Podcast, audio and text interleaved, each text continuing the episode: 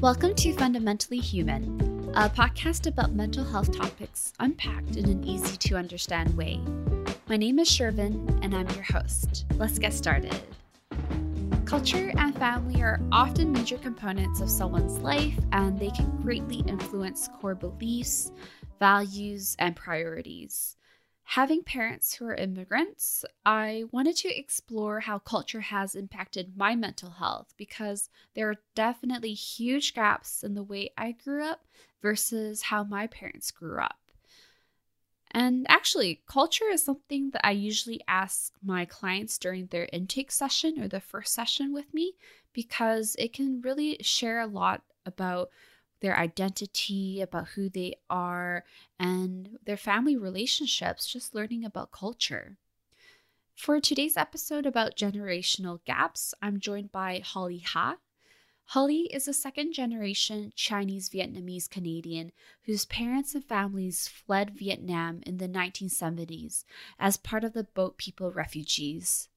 She is also the creator of the Holding Heritage podcast, which focuses on exploring cultural heritage, refugee and immigrant stories, family relationships, and bridging generational gaps. Thanks for being here today, Holly. Thanks for having me. And I'm glad that we have similar kind of backgrounds here where our parents are immigrants to Canada and we both grew up in this more Western culture. Mm-hmm. Can you share a bit about how it was like growing up for you at home? Yeah. Um, well, so I grew up, I was born in Calgary and then I moved to Vancouver Island when I was a small kid. I think my brother was like in grade one or two. He's three years older than I am.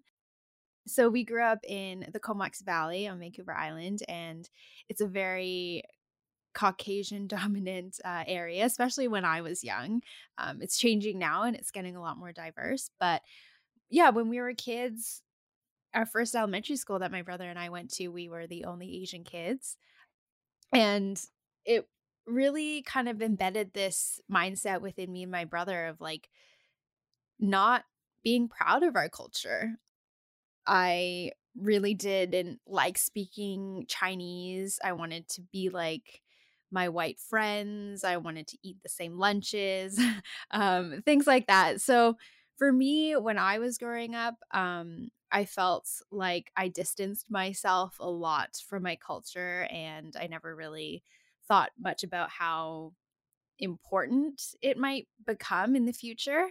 Um, even up until kind of the end of high school, I felt like, you know, I could go the entire my entire life uh, without really knowing much about my culture, and I think that I'd be okay with it. But of course, since then, it's changed. But that's kind of my childhood in terms of culture um, in a nutshell. Thanks for sharing that. And a lot of that I can also relate with because when I went to elementary school, so I was born and raised in Burnaby, mm-hmm. which is right beside Vancouver. I remember all my classmates were white or Italian, and probably there were three or four of us who were Asian. Three of us total were Chinese, and there was one girl mm-hmm. who was Filipino. And I remember bringing lunches in my thermos. Yeah.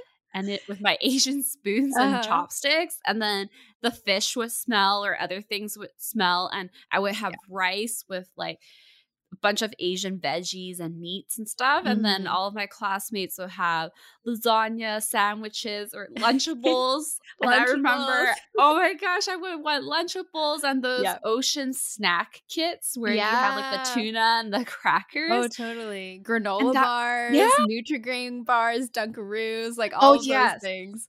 It's really like the, the cool, cool lunches. Exactly. That meant you were in and cool. And then here I come with like my bin bins and my rice crackers and yeah. my like lemon tea from Vita or like soy milk. And people are like, What are you eating? And I remember yeah. I used to be really embarrassed about it. Yeah. Or I would open my thermos, take a bite, and close it because I didn't want it to smell. Yeah, same. I, I would even sometimes I wouldn't eat lunch and then on my way walking home from school, I would just like shove it all in my mouth.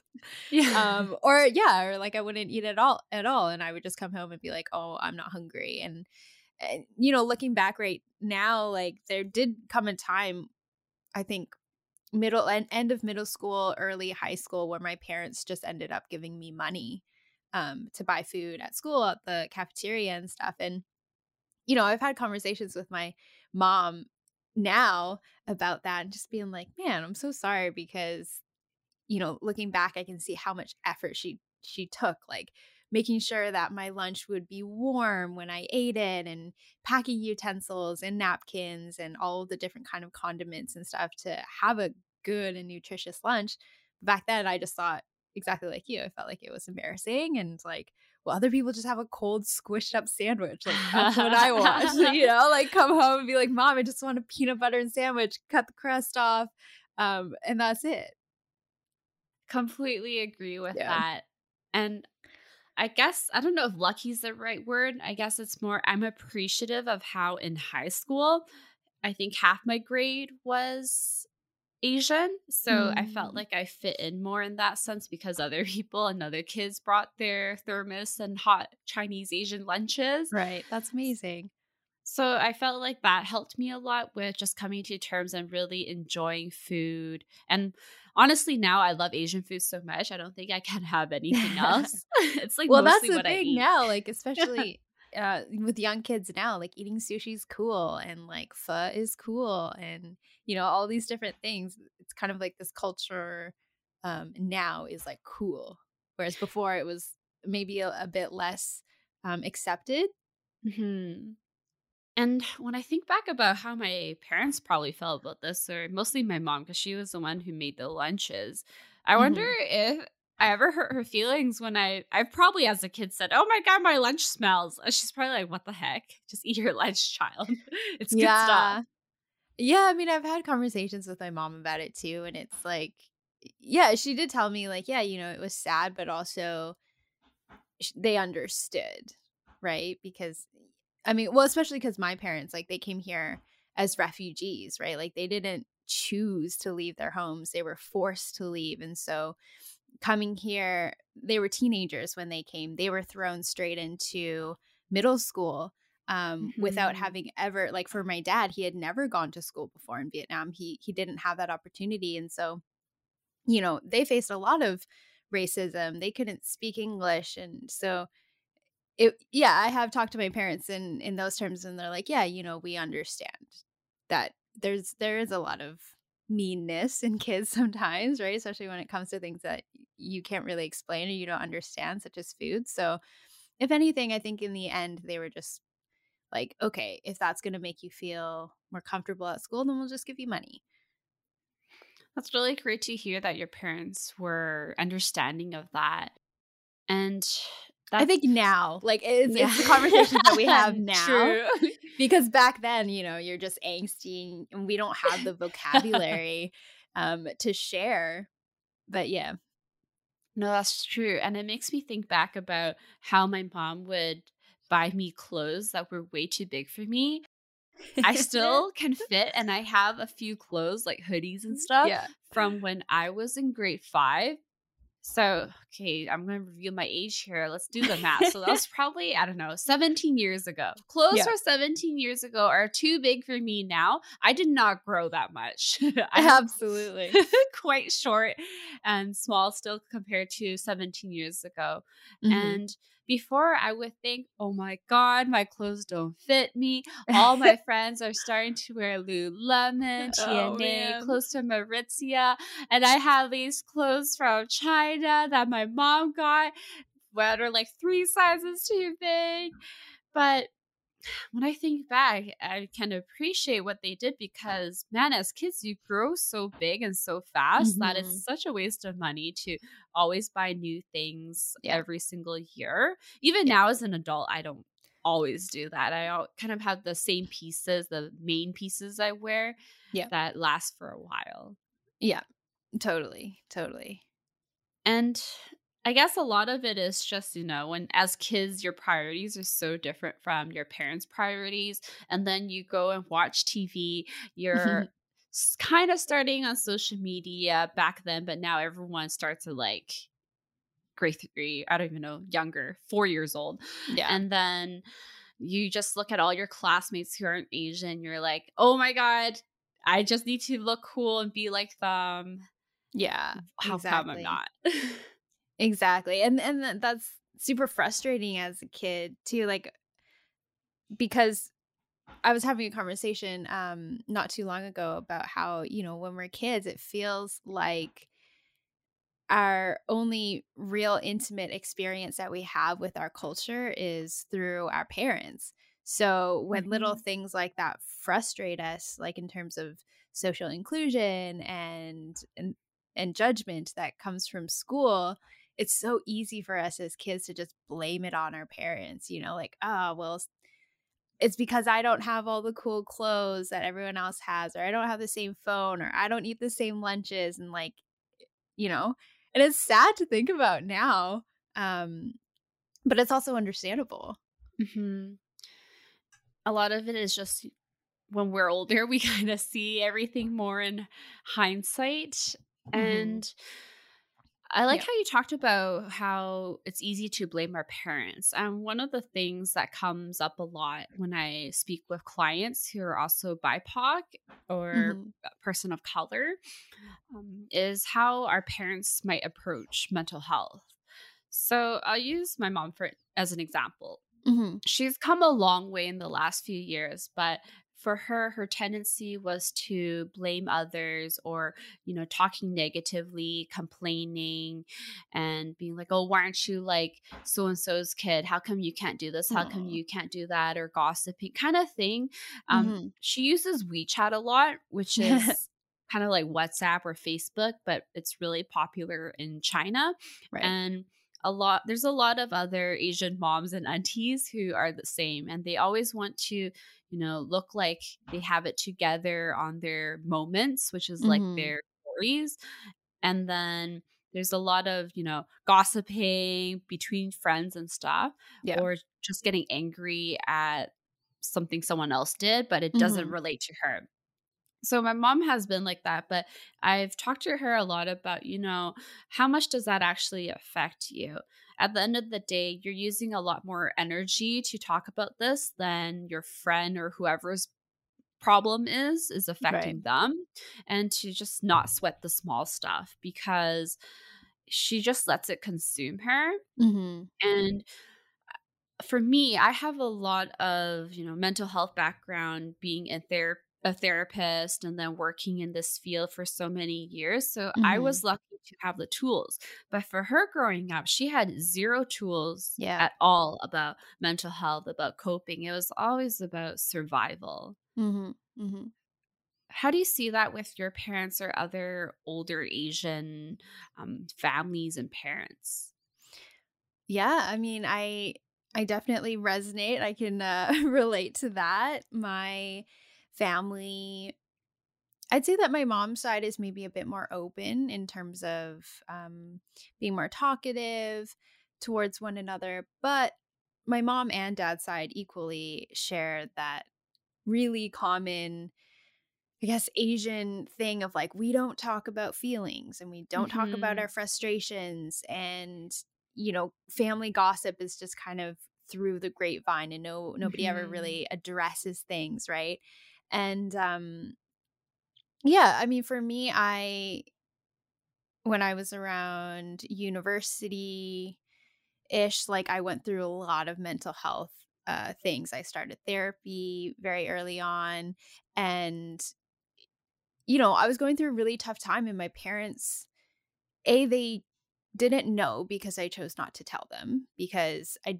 I didn't have the capacity to have that conversation, you know, because I knew that it was like, okay, well, if I say this and and even it's like I had opened up to them being like I'm unhappy and this is this is not working for me and you know, you can relate, I'm sure, when you're going through school a lot of the refugee and immigrant parents are like, well, you know, you have to finish because you have to get the good Mhm. job and you have to get the stable job and you have to do this and do that. And even if you're not happy, like, you know, just push through it.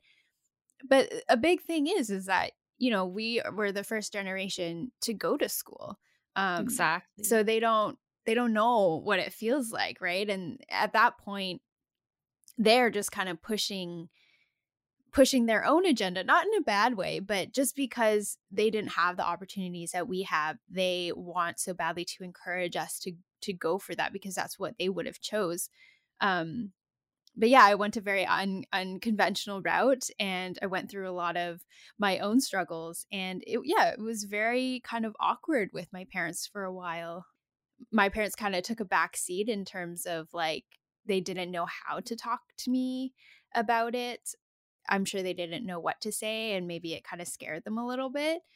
But, you know, as I get older, I think that a lot of what I love to talk about with people is like you said, since we have had the opportunities to have these tools, learn these tools and these strategies for communication and dealing with hard emotions and things like that, we are in a really unique spot where we can approach them and we can help them slowly open up and slowly discover these things that they have never had access to.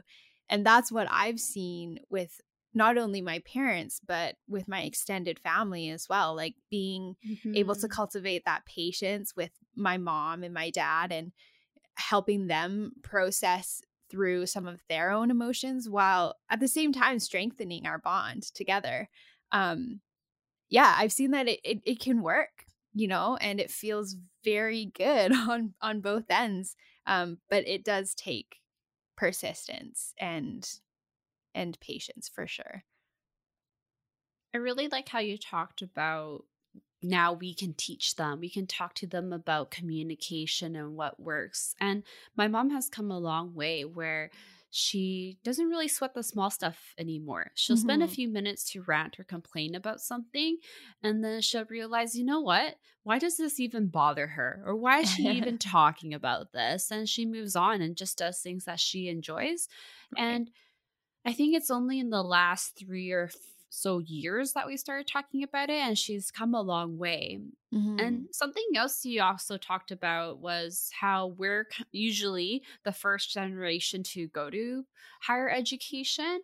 And I saw this post about how, you know, the potential you see in other people isn't real, it's the projection of what you would do in their position. Mm. And I think that one's really true, especially when it comes to our parents. They have a lot of dreams and wishes and wants that probably weren't accessible for them when they were younger or didn't even exist back then. Mm-hmm. So a lot of what they are pushing towards us is that tough love. You know, they want us to have good careers, they want us to have be financially stable, have great families because they want care and love us. And I feel like a lot of us know this, but you know, the way our parents do the execution may not always be the healthiest or the yeah. most kindest and caring way.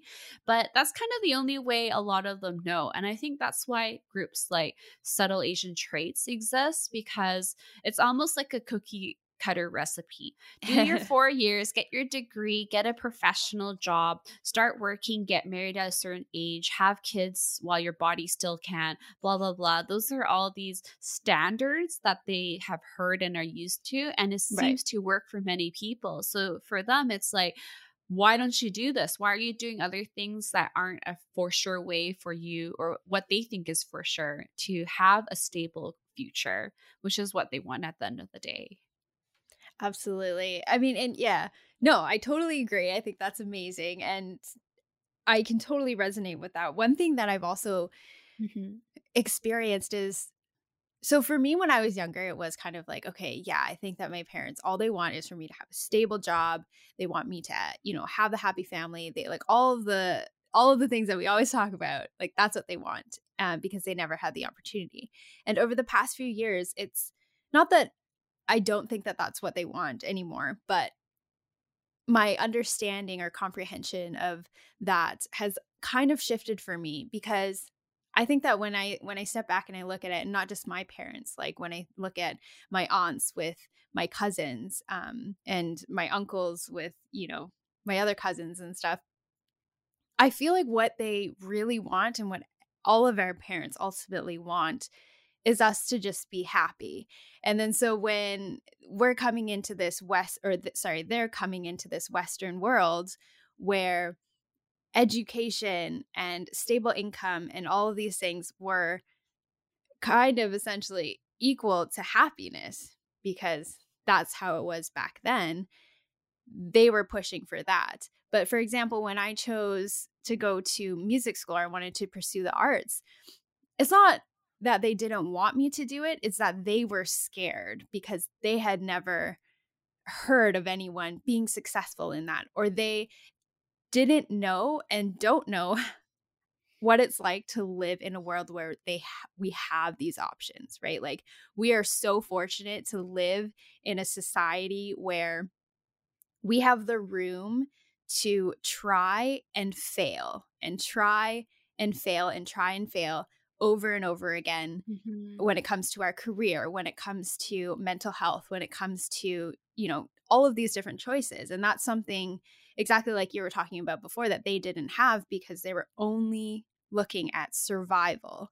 Mm-hmm. Because if they mm-hmm. didn't get a part time job, they couldn't buy food, which means they would starve. And, you know, it was just so different. And so I've had conversations with my parents now and you know they're proud of what i'm doing now and they're all for it because they can they can now kind of see where it's going.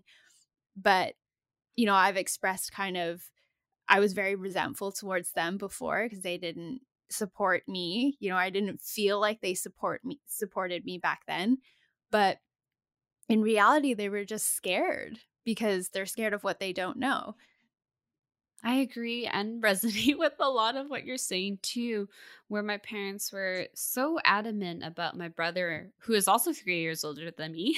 Oh, nice. just being in the sciences, you know, mm-hmm. go into science. It's a stable career or pathway. It sounds smart. It means you're knowledgeable, that kind of thing. And they mm-hmm. kept pushing for it, even though they didn't really look at other options or ever spoke with us about other options available. Right. It was, you know, science means you could be a pharmacist, a dentist, you could try to apply for law or be a doctor, all those kind of professional degrees, mm-hmm. because that's really all they knew whereas they didn't understand things like computer science or being a developer or right. UX UI researcher. they have no idea what exactly. any of those things are.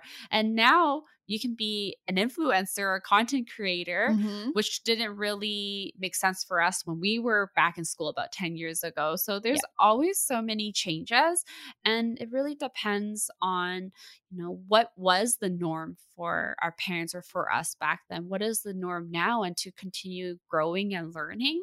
Mm-hmm. And I mm-hmm. think what's usually helpful is just talking about it. Yeah. Um, back then I was equally as resentful. I was just angry. Why are you making me do this? I don't like this, being annoyed with yeah. it.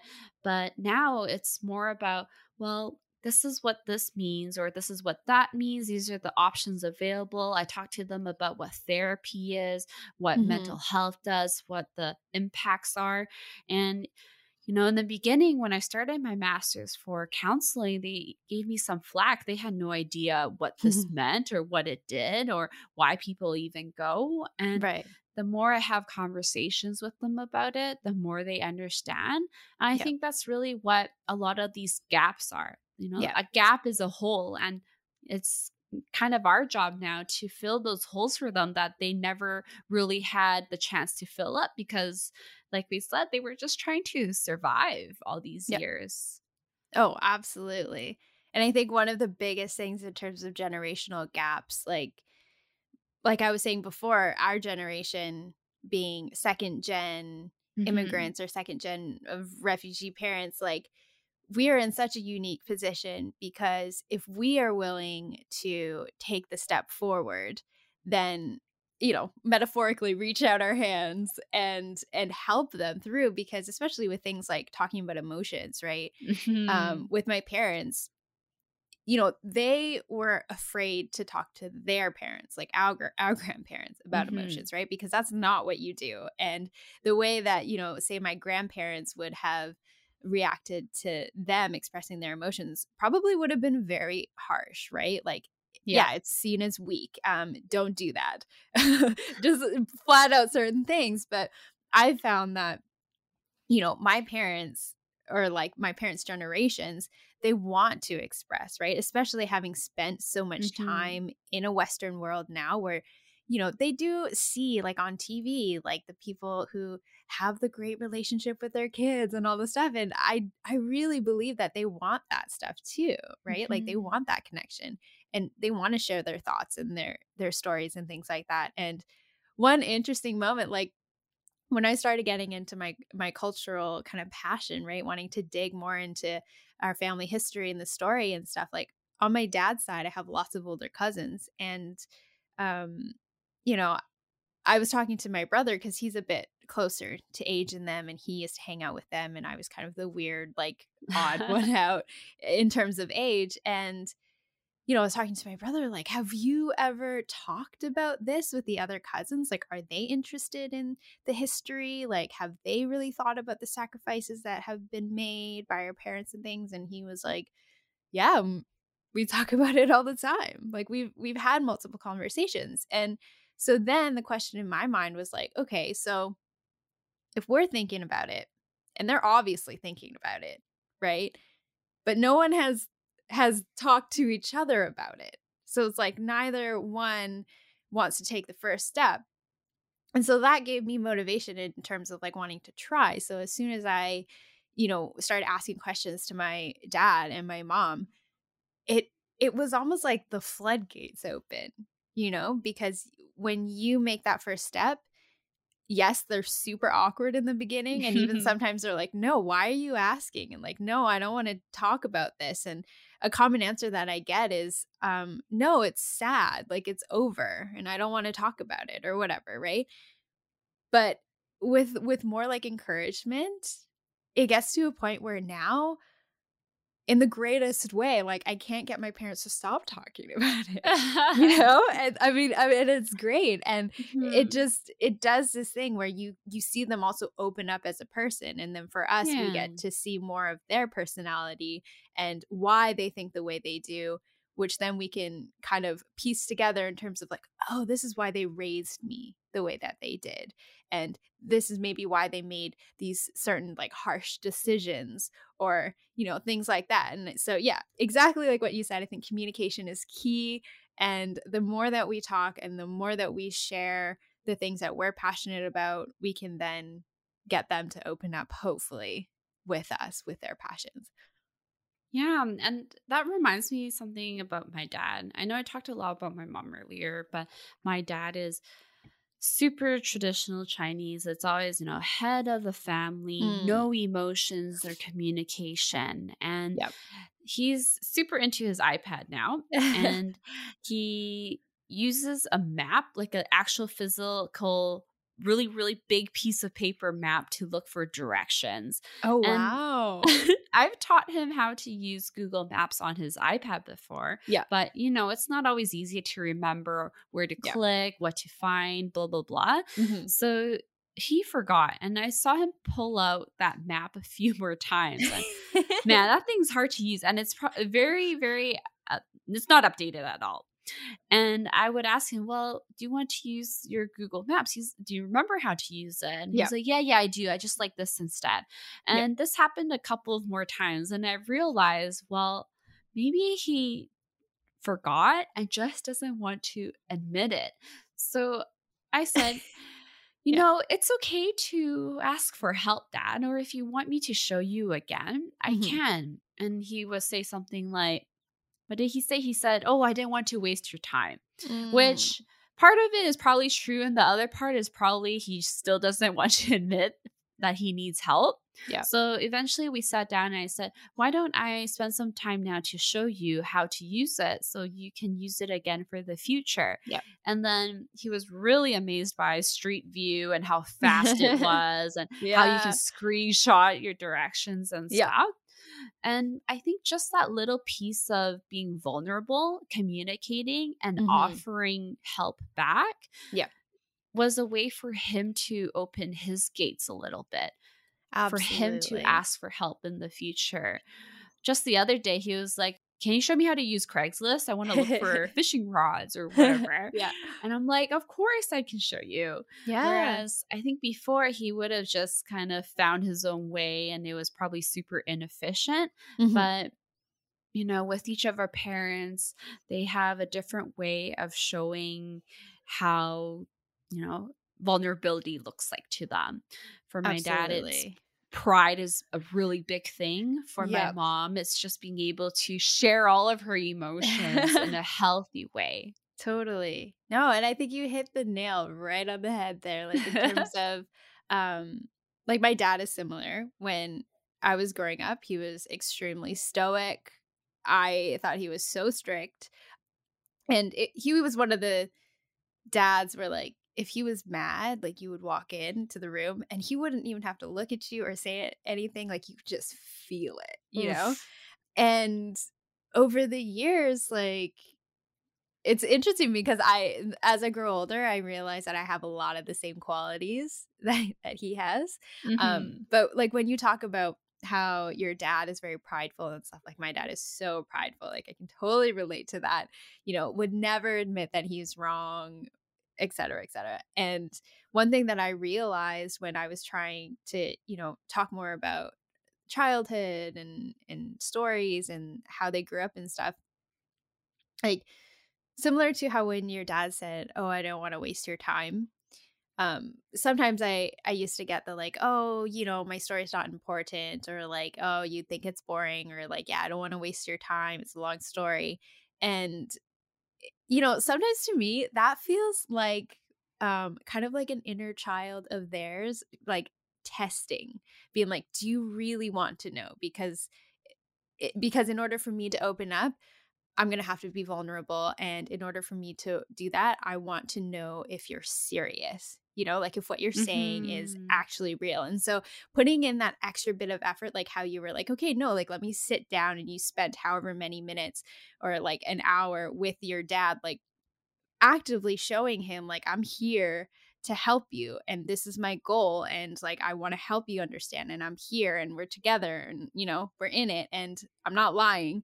Um right? And so things like that i've noticed that you know the first kind of conversations that i've had with my dad are just interactions being like i'm, I'm going to sit here until you're ready to say something or like you know maybe we don't even have to talk then i'm just going to sit here right like i'm not asking anything of you i just want to be here genuinely want the company and the connection then the next time it's like they feel a bit more safe and then the next time they feel more safe and they feel more Mhm. open and so it's like investing that time to let them process right because it's not going to happen like I agree. exactly how you want it like the first time or maybe even the second or third time right if if it's requiring a lot of vulnerability like you got to create that space for them first you know Yeah. um, And that reminds me of even now with the pandemic.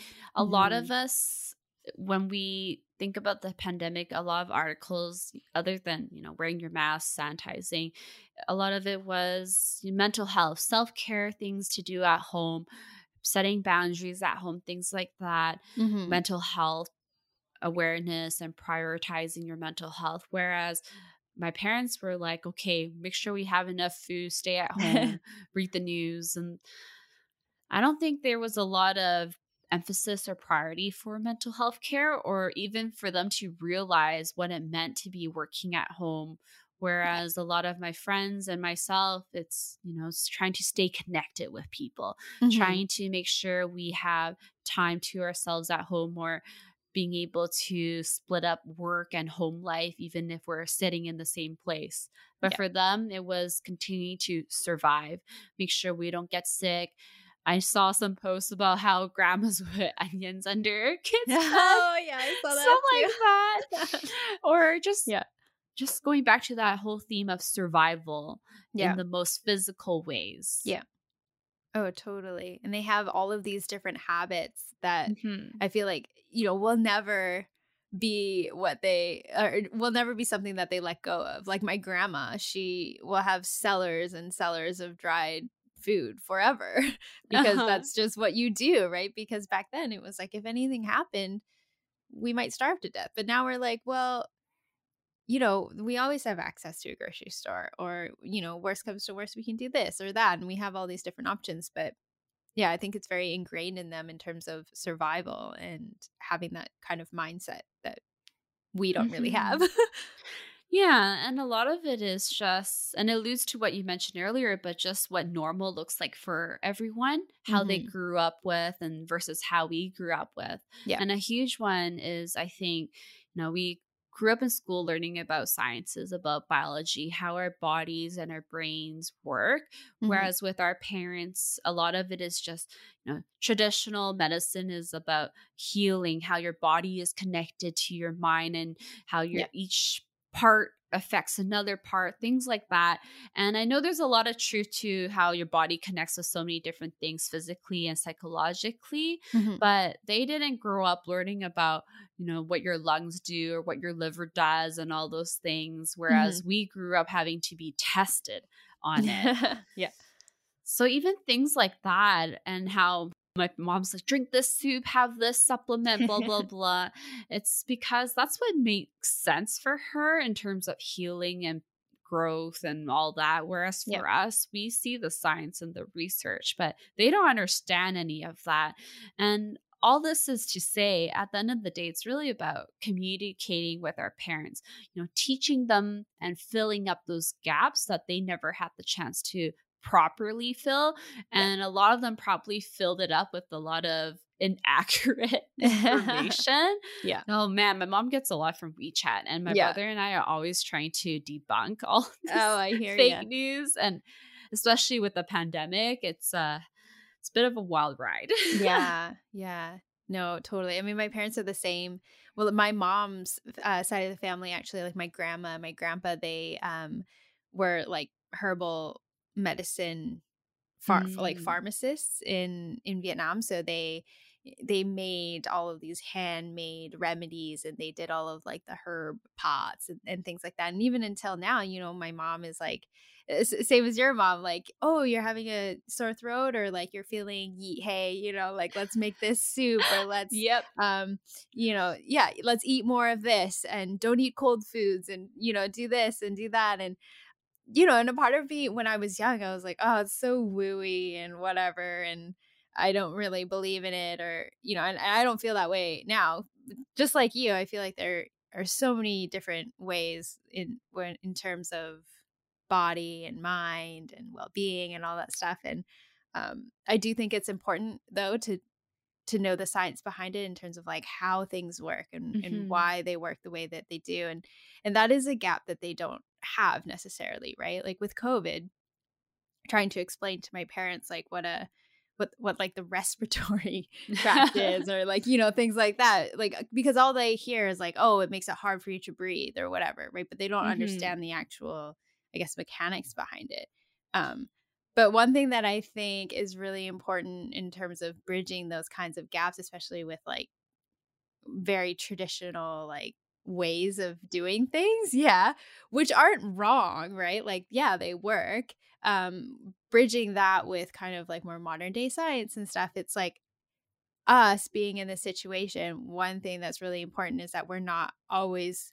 just focused on being like no we'll just listen to the science and and listen to this and this is how it is and this is the truth it's like we have to both we have to understand both sides right and because in order for them to mm-hmm. actually listen to us like they can't feel like we are are saying like oh what you believe in is wrong and that's that's not the way that you should do it and you're thinking mm-hmm. in an old way or whatever right it has to be like oh i understand why you think these certain ways and yeah it does work and blah blah blah like but maybe also you could you know take a look at this and if that makes sense to you then maybe you can kind of like piece it together on your own do you know what I mean?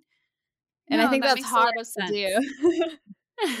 it is hard to do because it can be so frustrating, especially oh, totally. if we know our parents are absolutely wrong about a certain fact, yeah. for example. Yeah. And it's just like, man, why don't you get it? But it, it goes back to what they grew up learning versus exactly. what we grew up learning. And this actually happens a lot of times with my own clients in therapy. And what we do as therapists is usually going back to that Socratic questioning, asking questions to help them get to an answer. Yeah.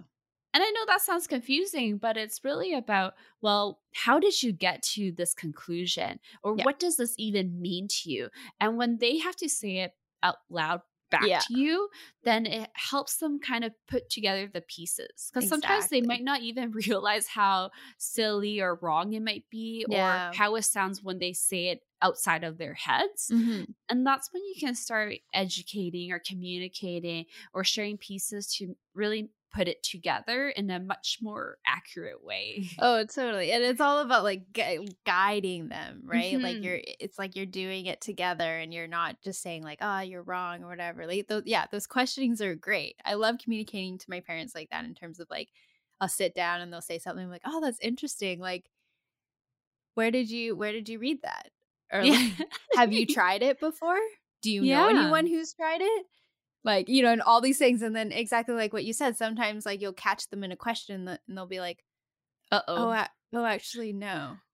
We're like huh and then they'll be like oh interesting and then and then that's when you can kind of slide in a bit of mm-hmm. like oh well you know i read so and so like about this and they're saying that this like what what if that's it? You know and then it's it's kind of like more encouraging and more of a conversation Exactly as you said, it's so much more encouraging when someone else is able to get to there rather than you just telling them what to do. Yeah. Because now they feel like they came up with it and they've realized it. So they're more accountable and engaged rather yeah. than if someone is just telling you something about XYZ, yeah. you're probably going to feel a lot more defensive about it and exactly. not as receptive, yeah. which is what a lot of my younger self was dealing with when yeah. I was angsty, resentful, unhappy, frustrated. It's like, yeah. why don't you get it? I'm telling you. exactly. And you know, it's it's interesting too because I feel like that tactic that we're talking about of like, you know, approaching it more as a conversation and kind of letting them get to the point where they feel like, "Oh, it was my idea. Like I figured mm-hmm. it out." Right? Even though in our minds we're like, "Okay, we, you know, we did it together. We we you know, yeah. I, I helped you in this way." But it's a it's such a great strategy for that ego portion that we were talking about, mm-hmm. right? Like oh, especially with my dad or something. If I come in blazing hot with a like you're wrong and this is how it actually is, exactly like what you said, he gets super defensive and he'll be like Won't no, listen. and he'll he'll double down right but if if you guide them into this whole like okay well now he thinks that he made up this like wonderful idea, right? It's like it doesn't hurt his ego and you guys are more deeply connected. So it's like if we can let go of our egos mm-hmm. in order mm-hmm. to do that, it's a it's a great trade-off, I think. And that's the thing when we're younger, we don't recognize what it means to let go of our own ego. So oh, that's absolutely. probably an explanation to why we were butting heads with our parents when yep. we were younger. But now as adults, it's we're talking from one adult to another adult. So it's hopefully not always more peaceful at least. exactly. No. And and I think that that's a, that's a great way of putting it. Like I find myself now when I'm talking to my parents, I have oftentimes a choice between do I want to resolve this for my end goal, which is peace and connection? Or do I want to hold on to this thing? Like, for example, like I want them to know that I'm right. They're wrong, or you know, or whatever it is. It's like that doesn't end up in peace. So it's like if I can let go of that, if my goal is really just like, okay, I want to resolve this and it it doesn't matter if they know that it was my idea or whatever, right? Like knowing yeah. where your end goal is with them is like a lot more important. Exactly. And it goes back to just the way we react and respond. You know, if we react to something in a way where we're angry about it, yeah. we can either choose to respond in a petty way or just take a moment and remind ourselves what our angle is, what is our intention at the end of the day. Yeah. Is it that we are here to pick a fight or we want to resolve something and find a middle ground for yeah. whatever we're talking about? Exactly. Yeah. All tools that we grew up learning, but our parents didn't grow up learning. So exactly, I think it just takes them takes them a little bit longer. We can we can help them along the way. And it's something that we are all working on too, even though we've learned it. So imagine for them not having learned it and then having to learn it from their own kids and then practicing it. Yeah. That's not easy at all. totally. Yeah. And I think there are, there are lots of quotes out there that it is about you know, sometimes when we're kids or young adults and when we're growing up, we can really easily forget that our parents are also growing at the same mm-hmm. time, right? Like they are learning and they're making mistakes and they're doing all these things. But when we're younger, it's so easy to think like our parents are, you know, they should know everything. they, you know, but um, especially when we're older now, it's it's really nice actually to see growth in my mm-hmm. parents. Yeah, it it's the same thing for me when I see them grow or being able to communicate in a healthier way, yeah. I'm proud of it. And I feel happier and more at peace and at ease at the end of the day, too. And I Absolutely. think our biggest theme here is really just communicating yeah. in an open way and being expressive about what we mean and also being curious to learn what are they trying to say to us. Exactly. Like trying to understand where they're coming from and communicating the way that we feel in a way that's respectful. easier said than done, but absolutely it takes a work practice. in progress. Yes, it takes practice and patience for sure. Lots of that. yeah, small doses, I think, and and like the expectations have to be like really low. I for me, anyways, I think that mm-hmm. that's the the best way to approach it because, like how we were talking about before.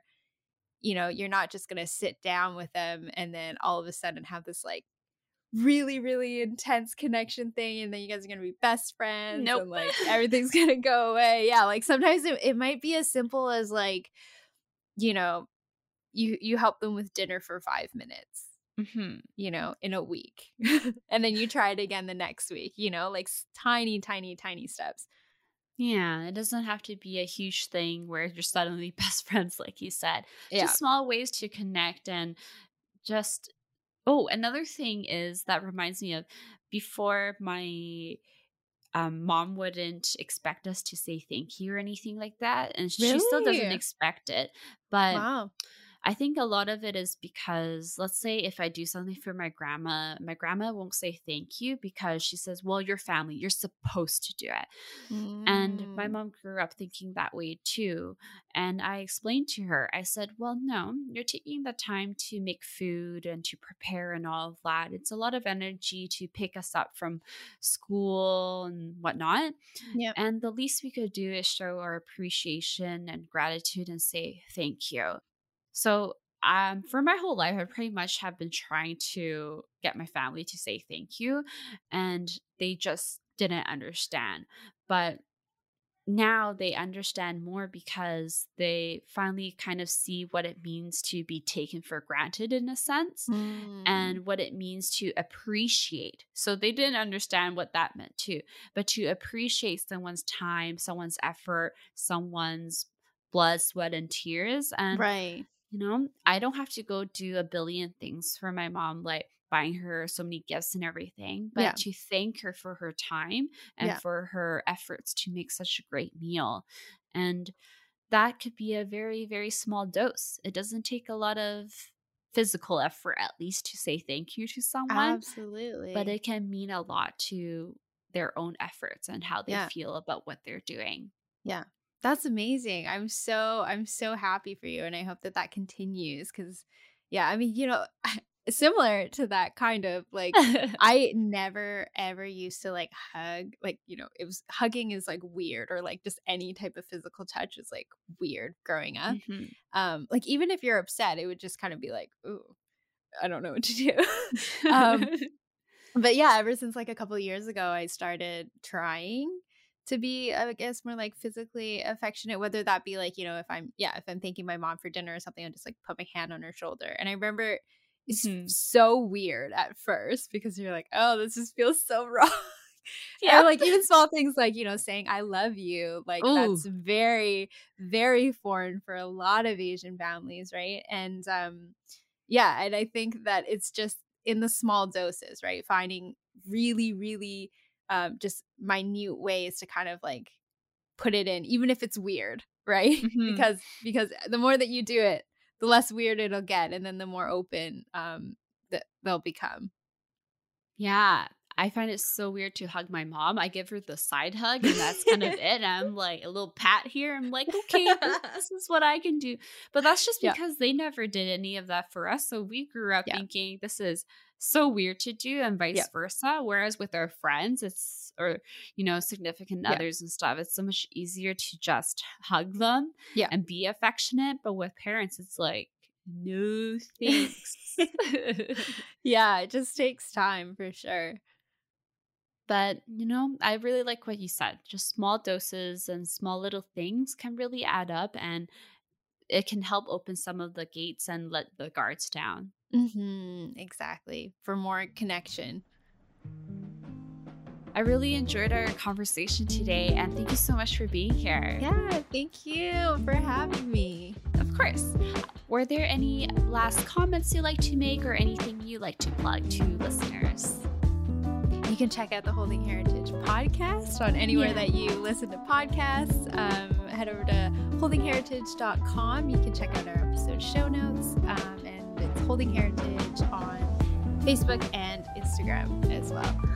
And I'll make sure to put a link in the description for anyone who's interested to listen to Holly's work as well. And to support my podcast and help reach others, please follow and share it with anyone who is looking to learn a bit more about mental health topics. For any listeners who are visual learners or would like some more resources, I have a number of blog posts on shervin.ca that you could read, and you can also follow my Twitter at Hello Shervin for updates. So, Holly, thank you again for being here. Thanks for having me. And I hope everyone has a great rest of their day.